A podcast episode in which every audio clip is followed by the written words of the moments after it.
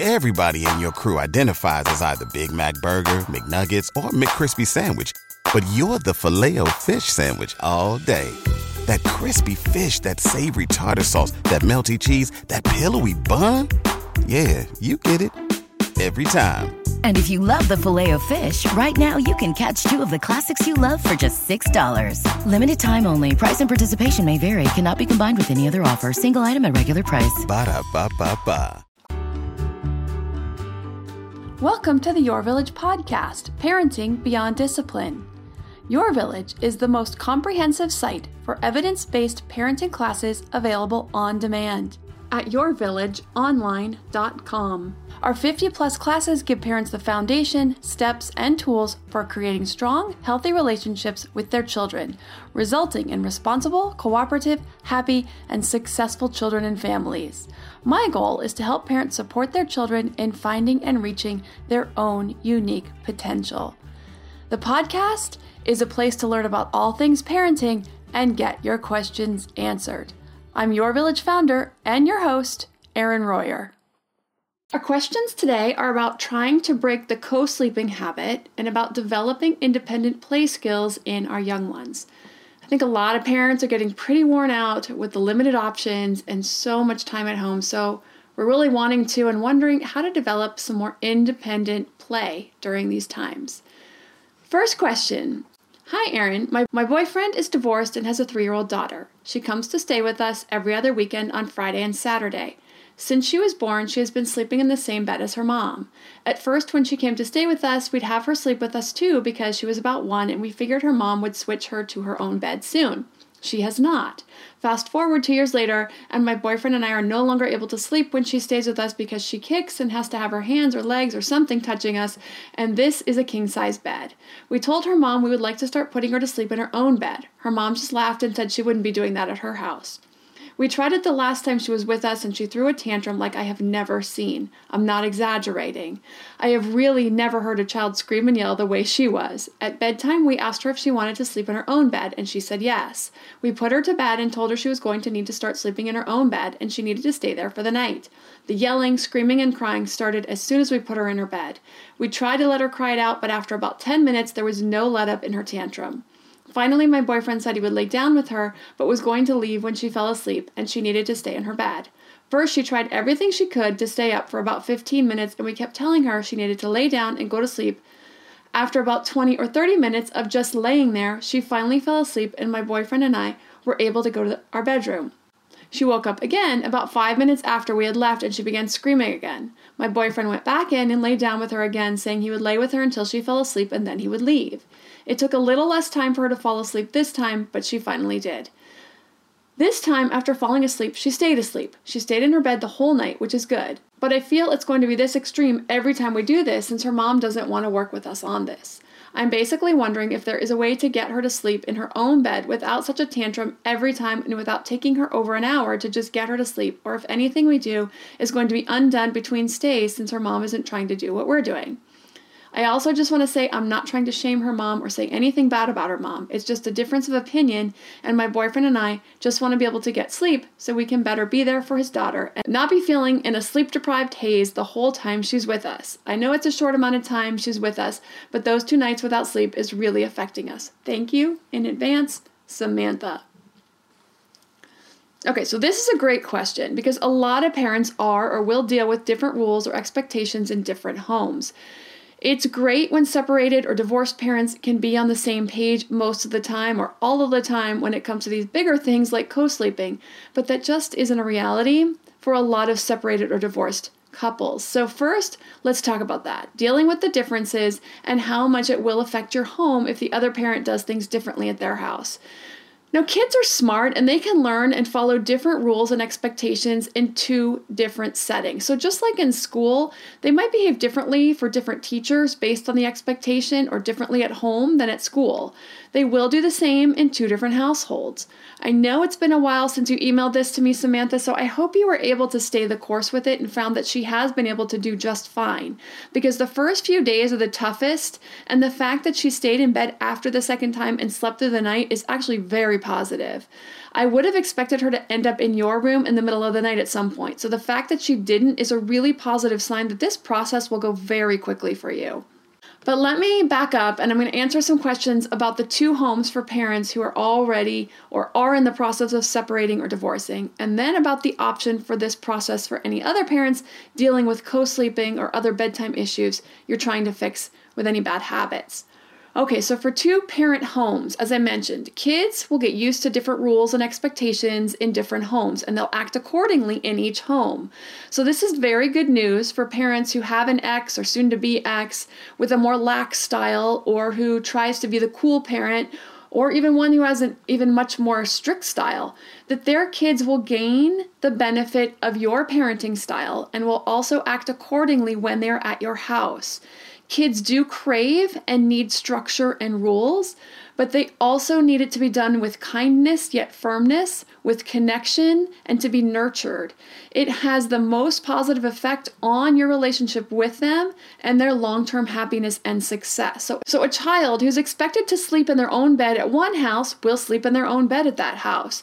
And if they're not expected to sleep in their bed at the other house, they probably won't sleep in their own bed at the other house. But it's okay to set a boundary different or more strict or less strict at your house than at the other house. As far as setting these bedtime boundaries, there's several methods to do this, and some that don't need to include major meltdowns. So I'm going to get into those options, there's 3 of them, after a word from our sponsor. Hey, Parenting Beyond Discipline listeners. Ready to create a home that fosters love, warmth, and style? Look no further than Home Threads, your partner in crafting a nurturing environment. At homethreads.com, explore a thoughtfully curated collection of furniture designed for families who believe in positive parenting. From cozy reading nooks to durable playroom essentials, our pieces are crafted to enhance your parenting journey. Home Threads has an incredible selection of furniture, decor, and accessories like throw pillows, blankets to snuggle under for family movie nights or reading time that helps you create the warm, cozy home that is the foundation for happy family memories. I love all the great pieces I've gotten from Home Threads to finish the look in my home. Gorgeous yet durable and cozy accent throw pillows, blankets, and some really cute wall decor. I have an ocean theme throughout my downstairs, so I got a couple of really great wall pieces to finish that look, and some picture frames for the family photos. Visit homethreads.com slash parenting today and get a code for 15% off your order. That's homethreads.com slash parenting to get your code for 15% off your order because great parenting deserves a great home. Home Threads, love where you live. To me, there is nothing more important than my family's health and well being. We all know the quality of the air in our home is important. But did you know indoor air quality can be up to 100 times dirtier than outdoor air? I've got to tell you about Puro Air. In 30 minutes, this device will remove allergens, dust, smoke, dander, and gases from the room. Puro Air uses a stronger filter called a HEPA 14 that filters pollutants at a microscopic level and is backed by scientists from Harvard and MIT. In laboratory studies, users saw noticeably cleaner air in just 30 minutes. When it comes to babies and children, there's nothing worse than dealing with a cranky baby or child who can't sleep because of congestion. Air purifiers can help reduce congestion and improve immune system function to fight those winter colds and flus. I use my Puro Air purifiers to clean the air in my home, especially in our bedrooms while we sleep. It has a quiet, relaxing hum and cleans the air from pet dander, allergens, viruses, dust, mold, odors, and contaminants. It has four levels low, medium, high, and sleep and four different timer options so you can customize it to your home and your needs. Check out Puro Air at getpuroair.com. That's G E T P U R O A I R.com. Puro Air is the only air filter that uses a HEPA 14 filter. That's getpuroair.com. Now that we're back after the break, here are the options for bedtime methods. The first is the mantra method, which I've talked about in a lot of episodes. This is setting the boundary that you will sleep in your own room, and the bedtime means bedtime. As long as they stay in their own room, you need not do anything. But if they come out, You want to walk them or carry them back to bed with as little interaction as possible. So, this can include a mantra, such as it's bedtime, something very short, very simple, or saying nothing at all.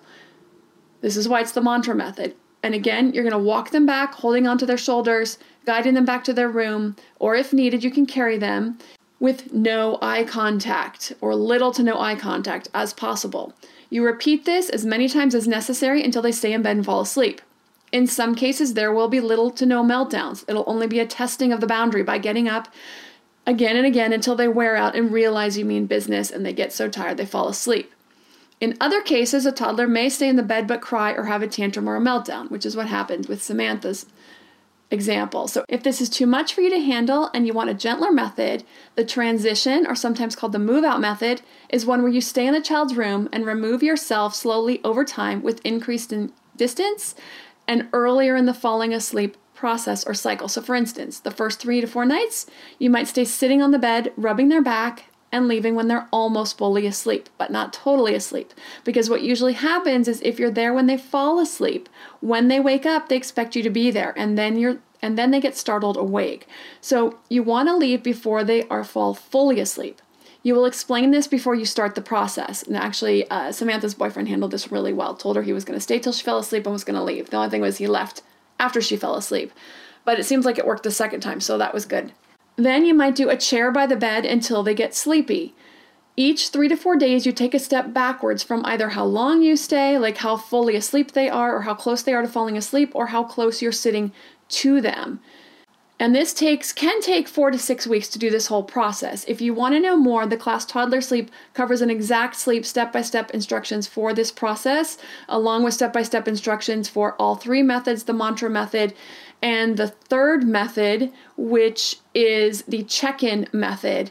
This is another method that can work with a lot of kids that keeps them quiet in their bed, helps them get sleepy on their own. A little it takes a little bit longer than the mantra method, but it's a little bit shorter as far as length of time. It's in the middle between the mantra method and the transition method. It takes a little bit longer than the mantra method. The mantra method can take up to two weeks, but after three days, it can be significantly uh, changed and better, and then it becomes very minimal interaction at bedtime. The check in method is around three to four weeks. The transition method takes around five to six weeks, sometimes four weeks if it goes really smoothly. Also, in that class, troubleshooting for bedtimes and nap times, common bedtime and nap time issues, the basic information about toddler sleep that's helpful in setting up good sleep habits. So you can find that one on the website, including watching the free two to three minute sample video for that at yourvillageonline.com under the toddler classes page. Okay, the next question is from Nina, who wants to know about how to help her four year old be more independent in play. She wrote, Hi, Erin. In the past, I used to play with my son most days. When he was two to three and a half years old, I used to sit and sportscast the play and play between five minutes to an hour daily, five days a week. The other two days, he's at childcare. The last six months, I can't be bothered anymore. I don't know why the sudden switch in me. I expect more independent play so I can have some more me time. So maybe this is it. I rotate passive toys and independent toys, but he isn't interested. He asks me every five minutes when we're at home, Mommy, come play with me. Or he says, I'm bored. I get so frustrated when he says, I'm bored, and I really don't want to play with him. How can I get him to be more creative in his play when I'm not? What should I say when he complains he's bored? I'm not sure what is expected of me. Any tips on helping me want to play would be greatly appreciated. Once again, thank you for your time and advice you've given me in the past. Okay, so, you know, this is an issue for many parents of toddlers just under normal circumstances, that they just constantly want to be entertained. But I know a lot of us are struggling with this, especially right now.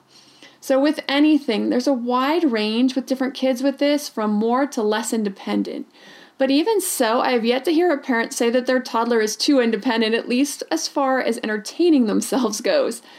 So, this is something we work with them on over time, helping them become more and more independent. And at four, a lot of times they're still just not going to be real independent in their play. If you can get 20 minutes out of them, that's actually doing pretty well for most kids. You'll get the rare child that will actually sit for half an hour, 45 minutes, even an hour, but that's really, really uncommon. So sometimes it has to do with finding the right activity or toy. So this may take some trial and error. So they may sit down and play for a couple minutes with their trains, but then they end up with some crayons and a pad of paper. You play them some music and ask them to draw, and they may be busy for 20 minutes or more. You just never know what a child is going to take to. So you may just have to really do some trial and error. And at four, and beyond, you you're going to start to know what your child's interests and some of their strengths are. So if your child is very creative and artistic and likes to draw and scribble and do those types of things, you may find that playing with something artistic, more open ended, might be really great for them. But if they are more into engineering, you may find some engineering type toys, building type toys that are a little that are a little more novel for them that they haven't seen before. So you want to go out there and just take a look for toys. Things like Magna-Tiles are great if you don't have those. Um, I love toys by Mindware. They have some great toys my kids used a lot when they were really little.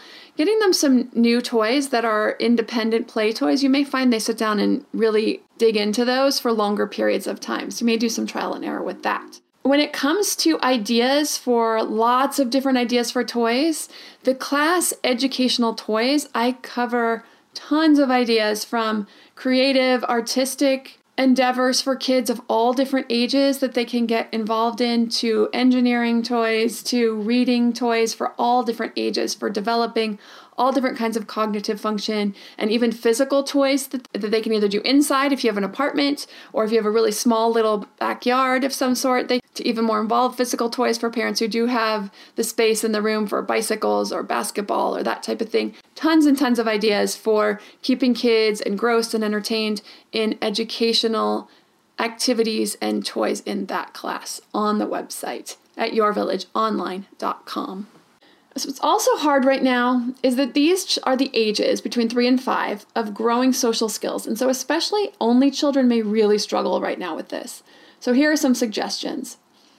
Number one, play dates with one child at a time with families that you feel safe being around. So, we have some kids in our circle who we know parents are working from home, and so they're staying safe enough that we feel comfortable having our kids have a play date with one kid once a week. So each of our kid gets one play date once a week. You can get your kids involved in contribution.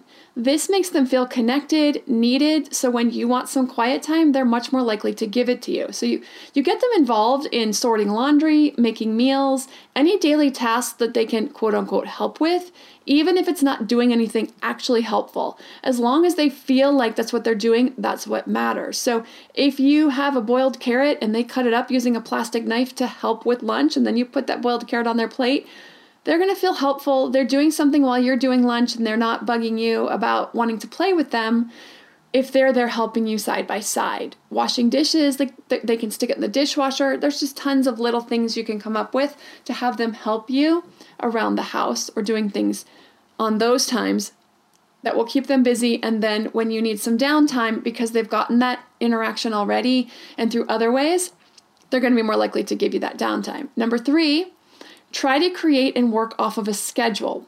So take your day and break it up. See where and when they can help and contribute throughout the day. So maybe you have it set up that, like, from 10 to noon, you're doing household chores and they're helping you out with it. Um, have a time set aside where you play together. So, this is going to be part of the schedule. If you have it 30 minutes a day, you're going to sit down and play with them. Have it part of the schedule. Have a free play time as part of the schedule. And then you do something where you don't have to be fully focused in case they come to you asking to be entertained. So if you, are trying to do like household fixes and you're pulling apart the kitchen cabinets and you're trying to hold the cabinet up and screw it in, probably not the best thing to be doing while they're doing their free play if they're going to come over and bug you about it. Unless, of course, they can help hold the screwdriver. Then you could do something like that. Or help hold the screw while you're lining it up, something like that. And they're helping you out with it. But do something that's a little more benign, like washing some dishes or something this way they can come and they're not going to interrupt you or where you're right in the middle of something you can't stop for a second. Then if you do some any screen time in your home, and if you do, I recommend some kind of educational show or game for the allotted period of time. And I know that we're doing more screen time now than we do in our non-pandemic times. So if you're going over some of the recommendations, don't beat yourself up over it. But these are the times you can take some downtime for yourself. So if you have a child on a game or on an educational TV show, you can get some downtime during that time. Most kids will sit and watch that TV show, watch some stuff, and be perfectly happy and won't be bugging their parents to entertain them. And I'm still working on that interview with the pediatrician who will be talking to us about school and safety and COVID for parents still trying to make some decisions if your school districts are opening, how to make some decisions and keep your kids safe if you are going to be going back to school this fall, either full or part time. So I'm really excited. So stay tuned for that episode coming up. We're also diligently working on the discipline tools for teens class. I recorded it, so now we're starting to edit it. We'll be putting it up in the next week or so. After that, I have a three part co parenting and divorce parenting series that will be coming out. I'm working on the scripts for those. So I know we have quite a few parents out there who are co parents, parents going through the process, and step parents too. So I'm excited to get those classes up soon. Also, you can see descriptions and sample videos for any of the over 50 classes already on the website at yourvillageonline.com. If you have a parenting question you'd like answered, send an email to podcast at yourvillageonline.com. Thanks for listening and see you next week.